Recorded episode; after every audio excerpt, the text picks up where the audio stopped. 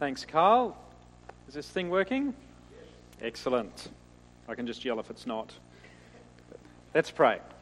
Dear Lord, we just pray that as we come to your word this morning, I just pray that you'd help us to hear what you are saying. These chapters are hard. They're hard reading, most of them. And Lord, I just pray that you'd help us to have open hearts to hear what you're saying to us. Help us also to see the hope that's at the end of those two chapters. And Lord, help us to realize and have an honest appreciation of where we stand before you and how we stand before you. Lord, I just pray, Father, that you'd be with me. Help me to faithfully expound your word and help us to listen. We ask these things in your name. Amen.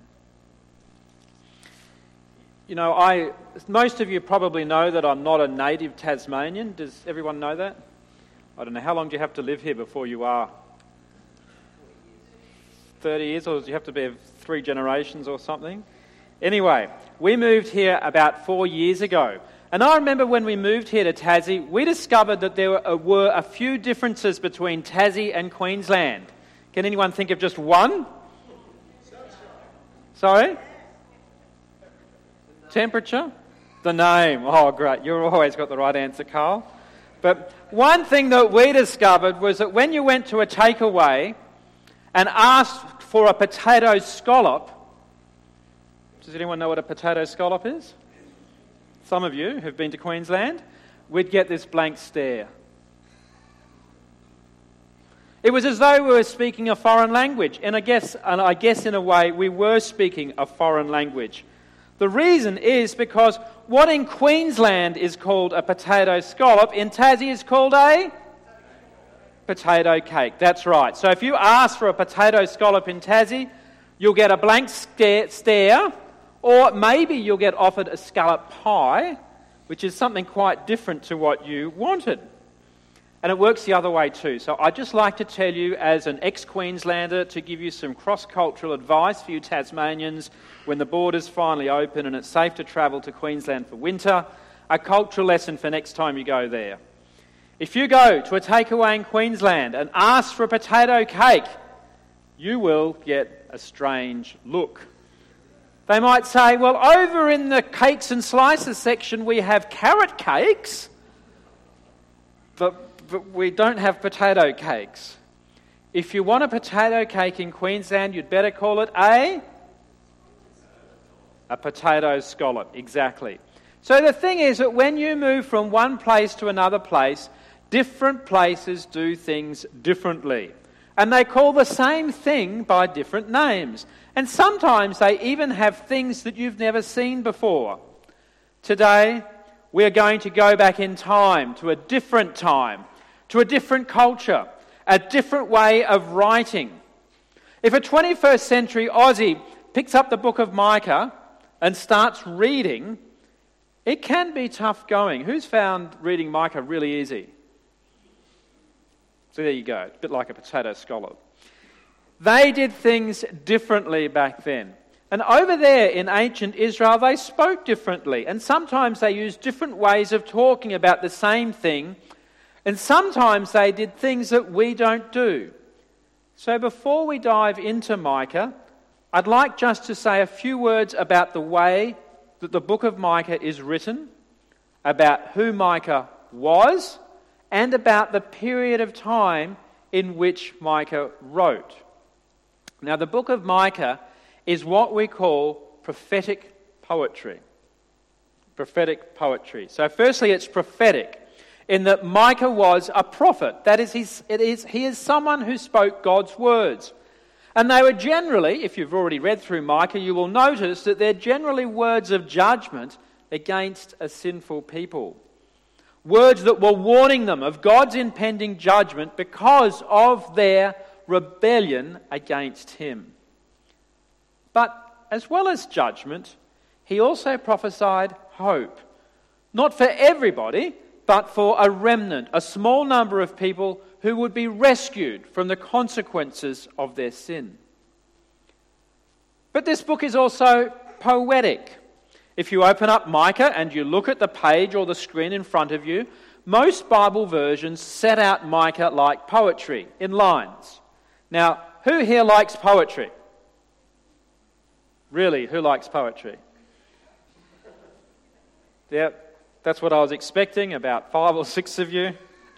The thing is, whether it's Shakespeare or whether it's Henry Lawson, who remembers those ballads we had to learn from the 19th century Australian ballads in school? The thing is that not many modern Aussies really dig poetry much. It's just not a thing in Australia. It is for some of you, but for most of us, it's not. But the Hebrews were different. The Hebrews loved poetry. And Micah is poetic through and through. In the original Hebrew, it's full of these puns and plays on words, which unfortunately don't usually come through in translation. But one thing that does come through is something called parallelism. And some, this is pretty important to know so that you can understand what's going on because you can see it in translation. And this is where you say the same, much the same thing twice but in different words in order to get your point across. You know, when you're trying to tell someone something and you tell it to them twice? Well, the Hebrews love doing that. And you can see an example of that in Micah chapter 1, verse 5. You can see up there on the screen. The first line in that verse says, All this is because of Jacob's transgression, because of the sins of the people of Israel. It's basically two ways of saying the same thing. Transgression in line 1 means much the same thing as sins in line 2. Micah's picked a synonym. And Jacob is just another name for Israel. So, where's Jacob? We can call you Israel from now on. They repeated things for emphasis. And you'll see this parallelism a lot in Old Testament poetry, but we don't use it in English. So, as we get ready to read through Micah, we need to realize it's a bit like a Queenslander moving to Tassie. You've got to learn the lingo of the new place, or at least get used to it. So the next question we have is who was this Micah? Well, we've already seen that he was a prophet who loved prophesying in poetry. Apart from that, we do not actually know a lot about Micah. It does tell us in verse 1 that he came from a place called Moresheth. You can try saying that quickly. And that is a small town in the low hill country to the southwest of Jerusalem. And when did Micah prophesy? Well, this is quite important. It tells us in verse 1 the word of the Lord came to Micah of Moresheth during the reigns of Jotham, Ahaz, and Hezekiah, kings of Judah. The reason this is important is because this was a really interesting but unstable period of time in Israel's history. When Micah first started prophesying, there were actually two Israelite kingdoms the northern kingdom which was often just called Israel because most of the tribes were there, and the southern kingdom, which was called Judah. You can see them there on that map up there. Later on in Micah's life, during the reign of Hezekiah, the northern kingdom actually collapsed. It was defeated by the powerful superpower of Assyria, and it completely ceased to exist as an independent country. The Assyrian Empire also tried to conquer the southern kingdom of Judah and did in fact manage to overrun many of the towns and cities in southwest Judah. But the Assyrians were not able to conquer the capital of Jerusalem. And so the southern kingdom of Judah, although battered and bruised by the Assyrians, managed to survive for about another hundred years after that. So, in other words, Micah lived in a very turbulent period of time for the ancient Israelites. We don't know exactly during that time range of those three kings when he exactly wrote those prophecies, but from its content, it's likely that he wrote some of it before the fall of Samaria and other parts after the fall of Samaria, and possibly some of it during the time when Assyria was also conquering or about to conquer some of the towns and cities in Judah. But what we do know is that it was an unstable, uncertain time, a violent time, a time when many refugees from the conquered northern kingdom flooded into the southern kingdom of Judah. It was an uncertain time. So now that we have some of this background, Kemi will come up shortly and read out this passage for us. So get ready, Kemi. As she does, please listen out for some of the things that we just talked about. Notice the time period. Notice the poetry. Notice the parallelism. Notice the judgments which take up most of the passage. And notice why God is bringing judgment. And then notice towards the end of chapter 2 the words of hope. and what it says about the one who will deliver the Israelites. Thanks, Kimmy.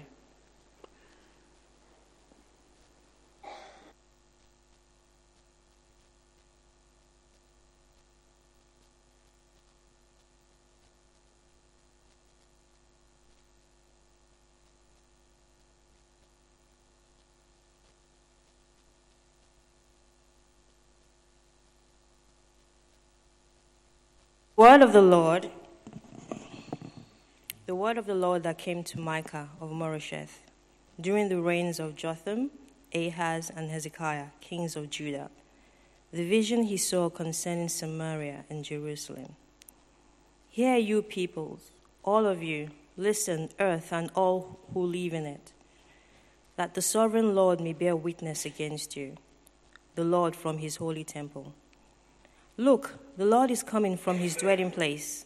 He comes down and treads on the heights of the earth. The mountains melt beneath him, and the valleys split apart, like wax before the fire, like water rushing down a slope. All this is because of Jacob's transgression, because of the sins of the people of Israel. What is Jacob's transgression? Is it not Samaria? What is Judah's high place? Is it not Jerusalem? Therefore, I will make Samaria a heap of rubble, a place for planting vineyards. I will pour her stones into the valley and lay bare her foundations. All her idols will be broken to pieces. All her temple gifts will be burned with fire. I will destroy all her images. Since she gathered her gifts from the wages of prostitutes, as the wages of prostitutes, they will again be used. Because of this, I will weep and wail. I will go about barefoot and naked. I will howl like a jackal and moan like an owl. For Samaria's plague is incurable. It has spread to Judah. It has reached the very gate of my people, even to Jerusalem itself. Tell it not in Gath, weep not, in, weep not at all. In Beth Ophrah, roll in the dust, pass by naked and in shame you who live in Shaphir. Those who live in Zaanan will not come out. Beth Ezel is in mourning. It no longer protects you.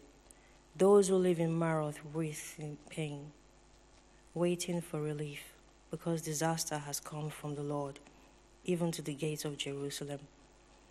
You who live in Lachish, harness fast horses to the chariots. You are where the sin of daughter Zion began, for the transgressions of Israel were found in you. Therefore, you will give parting gifts to Moresheth Gath. A town of Achzib will prove deceptive to the kings of Israel. I will bring a conqueror against you who lives in Mareshah. The nobles of Israel who flee to Adullam Shave your head in mourning for the children in whom you delight. Make yourselves as bold as a vulture, for they will go from you into exile. Sorry, I was going to play the audio. Woe to them who plan iniquity, to those who plot evil on their beds. At morning's light, they carry it out because it is in their power to do it. They covered fields and seized them, and houses and take them. They defraud people of their homes, they rob them of their inheritance. Therefore, the Lord says, I am planning disaster against these people, from which you cannot save yourselves. You will no longer walk proudly, for it is a time of calamity.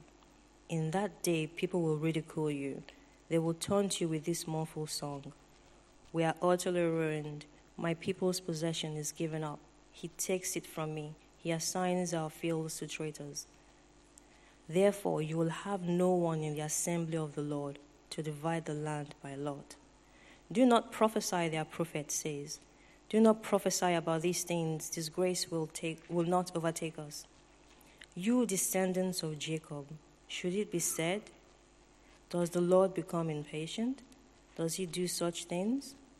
Do not my words do good to the one whose ways are upright? Lately, my people have risen up like an enemy. They strip off the rich robe from those who pass by without a care, like men returning from battle.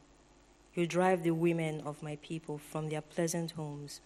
You take away my blessing from, my ch- from their children forever. Get up, go away, for this is not your resting place, because it is defiled, it is ruined, beyond all remedy. If a liar and deceiver comes and says, I will prophesy for you plenty of wine and beer, that would be just that would be just a prophet for these people. I will surely gather all of you, Jacob. I will surely bring together the remnant of Israel. I will bring them together like sheep in a pen, like a flock in its pasture. The place will throng with people. The one who breaks open the way will go up before them. They will break through the gate and go out. Their king will pass before them, their Lord at their head.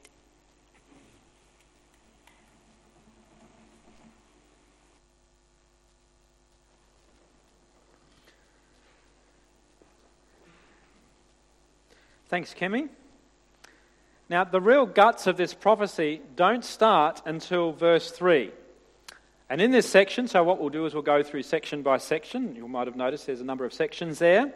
So in verses 3 to 7, we find a basic summary of God's indictment against Israel and Judah. It's almost like a summary of the book in a way.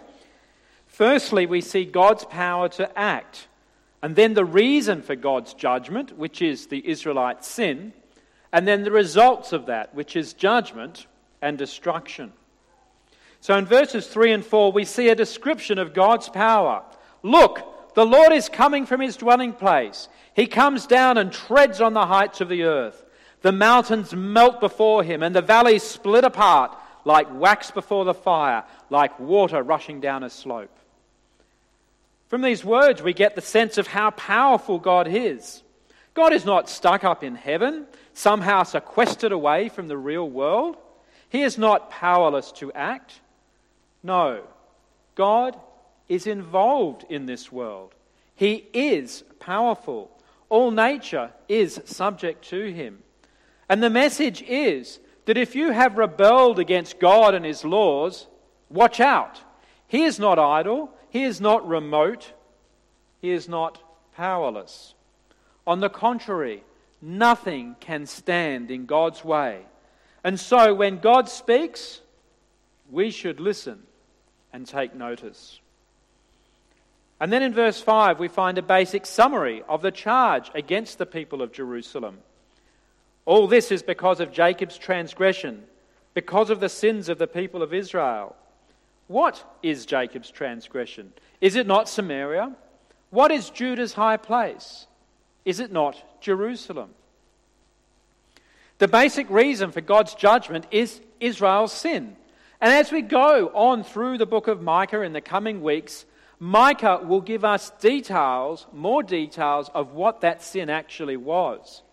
But even in these introductory comments, we get a hint that there are two categories of sin that Micah is calling out in particular. Firstly, one is disobedience against God's laws. And as we'll see soon, that particularly in Micah is in relation to sins of social injustice. The second category is idolatry. When it says Judah's high place in verse 5, the word high place is not just referring to the top of the hill. It's not as though hills are in themselves bad, but it refers to the altars to false gods that ancient peoples tended to build on tops of hills and mountains. Worshipping false gods, that means anyone or anything other than the one true God, is a big sin that Micah calls out. And then in verse 7, we see the judgment, the punishment. All her idols will be broken to pieces. All her temple gifts will be burned with fire. I will destroy all her images, since she gathered her gifts from the wages of prostitutes as the wages of prostitutes, they will again be used. This particular judgment is directed against the false gods, the false religions of those times. But we will see later that there is also judgment for the people who follow those false gods and who disobey God's laws. So now that we've had a brief look at this introductory summary, we can have a look at the next sections. The next section, still in chapter 1, but verses 9 to 16, we now have what we call a lament. A lament is a piece of poetry that mourns the destruction that Micah has seen. A destruction that is God's judgment on wicked Judah. This section was probably written after the fall of the northern kingdom of Israel and during the time, or just after, Assyria was ravaging the towns of Judah that were situated just to the southwest of Jerusalem. And Micah's deep grief is very deep. Look at these words in verse 8. Because of this, I will weep and wail. I will go about barefoot and naked. I will howl like a jackal. I will moan like an owl. That is deep grief. But why is his grief so deep? It is because he has just witnessed the destruction that the Assyrian army has wrought. In verse 9, he says, For Samaria's plague is incurable. It's spread to Judah. It's reached the very gate of my people, even to Jerusalem itself. Samaria, the capital of the northern kingdom of Israel, has been brutally conquered by the Assyrians, but now the Assyrians have turned south they have either laid waste to many Judean towns or they're about to. And they come to the very gates of Jerusalem itself to threaten it. The rest of this chapter lists the many towns and cities to the southwest of Jerusalem. And you can see some of them on the map there, some of them we don't know exactly where they are. But these towns that suffered as the Assyrian armies marauded through them. But now remember, this is poetry. And in the Hebrew, there's actually quite a lot of punning and plays on words in this section, and some translations, such as the NIV, will have little footnotes that tell you about them. For example, in verse 10, it says, In Beth Ophrah, roll in the dust. In Hebrew, the word for dust is afar. So in Hebrew, it sounds something like, In Beth Ophrah, roll in the afar, which is the word for dust. Do you hear that play on words? And that's through most of those prophecies there. This punning would probably sound a bit cheesy for Australians, corny to us, but for ancient Hebrews, they loved punning in their poetry. I think I'd make a good Hebrew because I love punning too. But it was a really effective way to communicate. And most of the things that happen to the other towns and cities in this section have these punning word plays, and you can look at the footnotes in your Bible if you want to see more of them. And so, in this section from verses 8 to 16, We've seen the results of God's judgment terrible destruction, terrifying suffering. But why? Why would God do this to them? In chapter 2, verses 1 to 5, it tells us why. Verse 1 Woe to those who plan iniquity, to those who plot evil on their beds. At morning's light they carry it out, because it is in their power to do so. Yes, there are people who plan to do evil.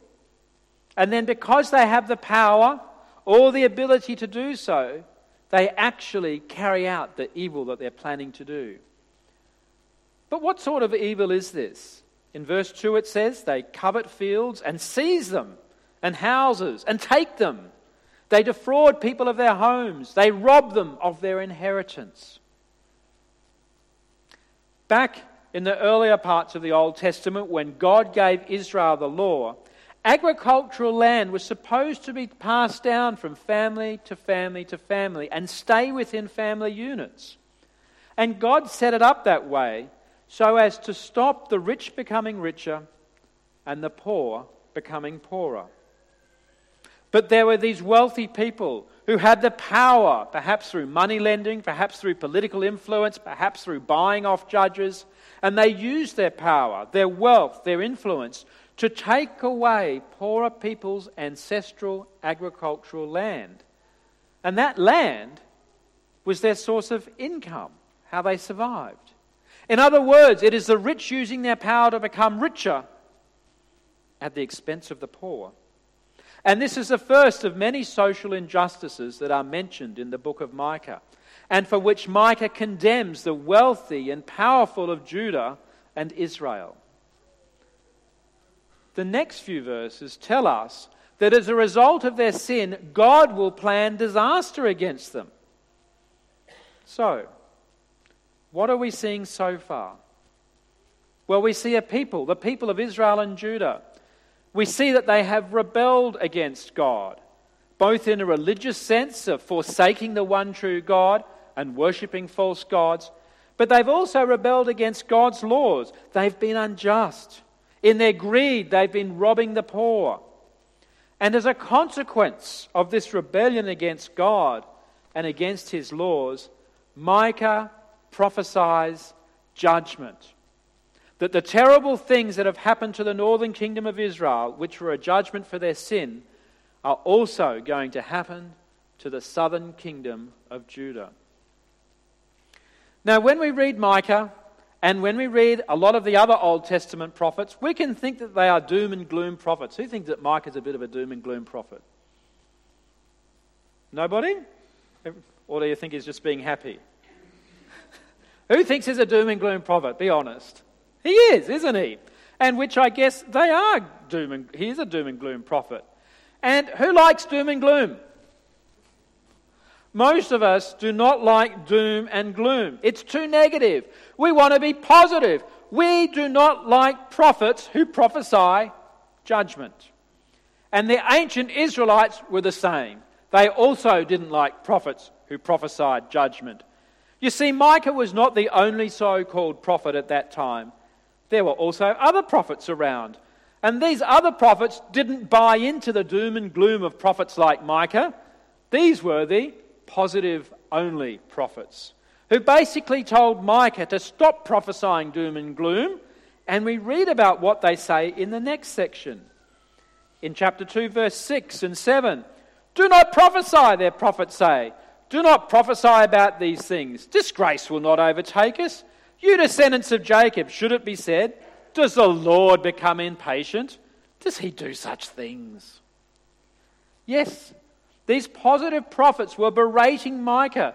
Surely God would not bring judgment. Surely our sin isn't really that bad. Surely he would not do these things.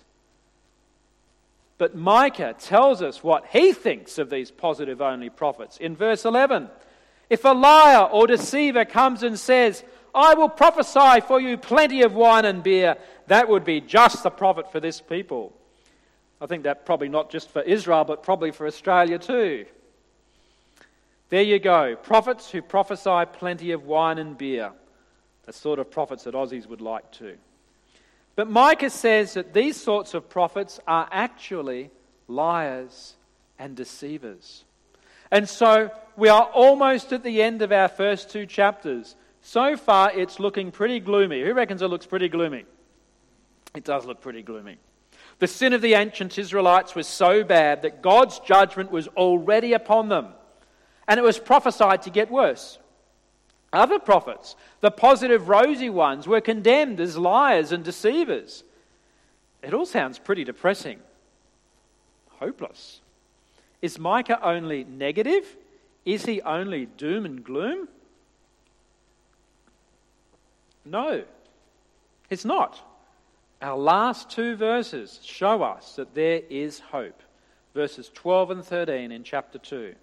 I will surely gather all of you, Jacob. I will surely bring together the remnant of Israel. I will bring them together like sheep in a pen, like a flock in its pasture. The place will throng with people. The one who breaks open the way will go up before them. They will break through the gate and go out. Their king will pass through before them, the Lord at their head. In these last two verses, we see a wonderful hope for the future. A hope that goes beyond the judgment of destruction. There will be one who breaks open the way, a king who will pass through before them, and who will deliver them. Who is this one? Who is this king with the Lord God at their head? Well, Micah doesn't yet tell us here in chapter 2, but later on in Micah, and we'll see that in the, ne- in the next few weeks, we will see that this is in fact the beginnings of a messianic prophecy. That is, it is a, prophesy, a prophesying the coming of Jesus the Messiah. And from the New Testament, we know that through Jesus' death and resurrection, he breaks open the way that goes beyond our sin and delivers Israel and Jacob from what they actually deserve. Okay, we've made it to the end of those two chapters. There's a lot of interesting information about people who lived 2,700 years ago on the other side of the world. But what do they have to say to us here in 21st century Launceston? You know, as we went through these two chapters of Micah, a lot of it would seemed strange and unfamiliar to us. The poetic style, the repetition of parallelism, the names of towns and places which are hard to pronounce, the culture and environment of the time, the concept of kingship, the concept of ancestral lands, all those things are quite foreign to us. But remember the potato cakes at the beginning of the sermon. Remember that in Queensland they're called what? Potato scallops. I'm going to teach you Tasmanians how to say it properly. But even though they have different names, they are actually exactly the same thing. Even though a born and bred Tasmanian has no idea what a potato scallop is, and a born and bred banana bender has no idea what a potato cake is, they are, in fact, exactly the same thing. Just different ways of saying the same thing. And going back to Micah, even though the style of prophetic poetry can be quite strange to us. Even though the geography of nations, towns, and cities of the ancient Israelites is quite foreign to us, even though the customs of ancestral lands and worshipping false gods on the tops of hills and mountains is beyond our experience, the basic human condition is exactly the same. Just like those ancient Israelites, most 21st century Aussies reject the one true God. Just like those ancient people, our society and culture is full of sin. Just like back then, our modern world is full of social injustice and corruption. And just like Micah's day, our world is politically unstable and increasingly dangerous. And just like those days, our world, and particularly Australia, is full of prophets who don't believe God will ever judge us. Prophets who ignore how sinful we really are and who can only prophesy positivity, wine and beer, and your best life now. Let's have a closer look at Micah's day and see how it compares to ours. Remember, in Micah's day, sin and rebellion against God were rampant. Remember one category of wrongdoing idolatry. Building shrines to false gods on the tops of hills and mountains. Well, I think if you go up to Mount Barrow, Barrow you won't find a shrine up there. You'll find a few TV towers, but no shrines. So we don't do that. But we still do have false gods, whether they are the New Age, horoscopes, statues of Buddha on the front lawn, or whether they're other religions, or perhaps for most Aussies, just plain secularism, which is the total of ignoring of God in everyday life.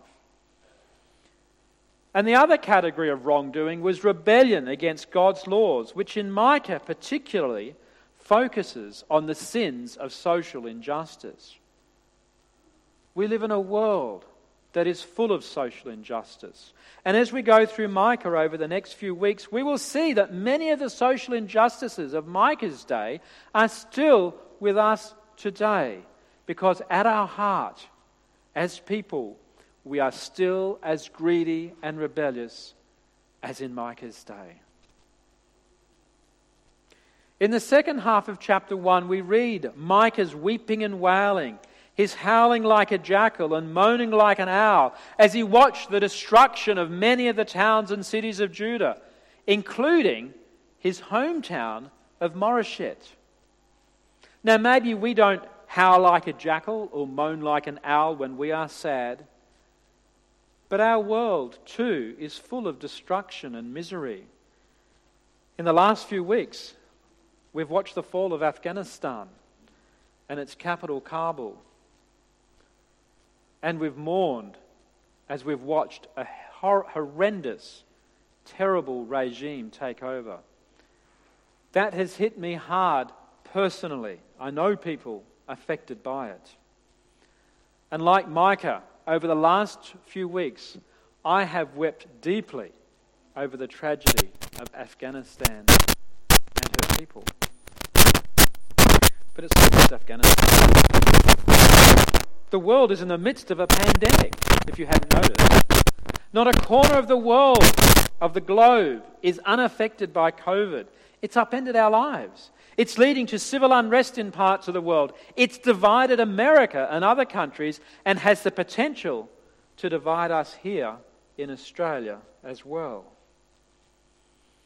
Guess what? They had pandemics back in ancient Israel too. In your Bible, they're normally called plagues and pestilences. Different words? Same thing.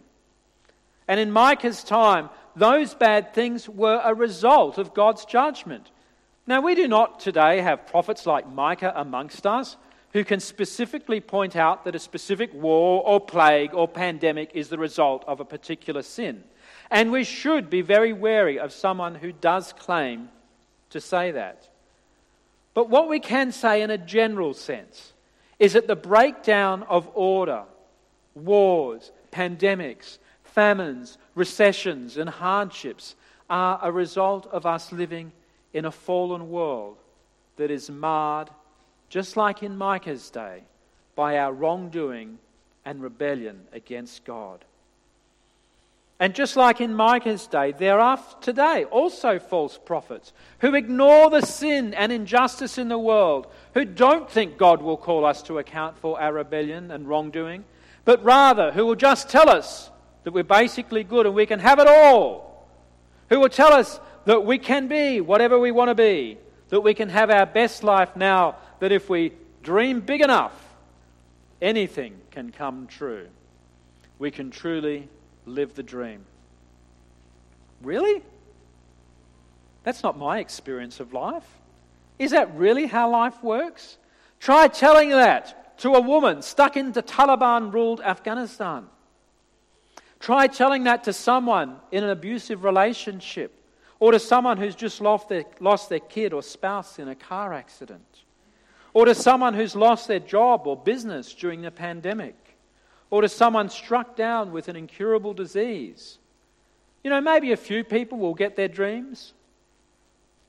But for most of us, life is full of struggle and pain, and then we die. Like the false prophets in Micah's day who prophesied wine and beer, a lot of this positive thinking of our day is selling people a false hope that only a few manage to achieve. And then they only achieve it for a shortened certain period of time. So, is life hopeless? Are we stuck in the decay of this world, marred by our rebellion and sin? Is there no way out?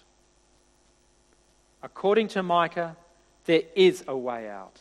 And it's the one who breaks open the way, the king who will go before us. And he, this one, this king, who we now know to be Jesus Christ, is the only way out, the only way of hope. Jesus Christ was born into this world. Jesus Christ, from God, who was God, who is God, lived and died and paid the penalty for our sin, for all those judgments that Micah talks about. He dealt with our sin. He took the punishment for our sin, for our rebellion upon himself. And he rose again to break through the gates of death, to lead his people to eternal life. Not to lead everyone to eternal life, but to lead those who have admitted to their sin and rebellion against God and have turned away from living their own way and turned towards living God's way. Those people who have trusted in Jesus the Messiah as the only way to escape the sin and suffering of this world. That is the message of Micah for us today. If you're here and you are not a Christian, you're not following Jesus. Micah and the rest of the Bible teaches us that the only solution to the problems of this world is turning away from our wrongdoing and rebellion against God and against His ways and turning towards God and trusting and following Jesus Christ. If you're not a believer, I urge you to consider the claims of Christ, to turn from your sin and doing things your own way, and turn towards Jesus and His way. And if you are a believer, a follower of Jesus, then Micah reminds us that the reality of this world is that we do suffer.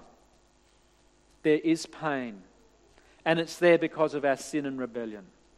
We can't sugarcoat the situation with positive thinking platitudes, but we can repent of our sin. We can live the way that Micah tells us to in chapter 6, verse 8. He has shown you, O mortal, what is good. And what does the Lord require of you? To act justly and to love mercy and to walk humbly with your God. And as believers, we can trust in our rescuer, our Saviour, Jesus Christ. Let's pray. Dear Lord, we thank you for the book of Micah. We thank you that 2,700 years ago, that you prophesied through Micah. Lord, even though the words are hard, we thank you for telling us that, telling us it like it is, warts and all. We thank you that you've brought it to our attention, our rebellion and sin against you. Lord, I pray that for each one of us, you'd help us to recognize it in our life and turn towards you. If there are any here who do not know you, Lord, I pray that you'd work on their heart and bring them in repentance and faith to Jesus Christ. And for those of us who do know you, help us every day to live for you, to live humbly and walk before you, and to, to, to live doing justice and showing mercy to others. We ask for this in your name. Amen.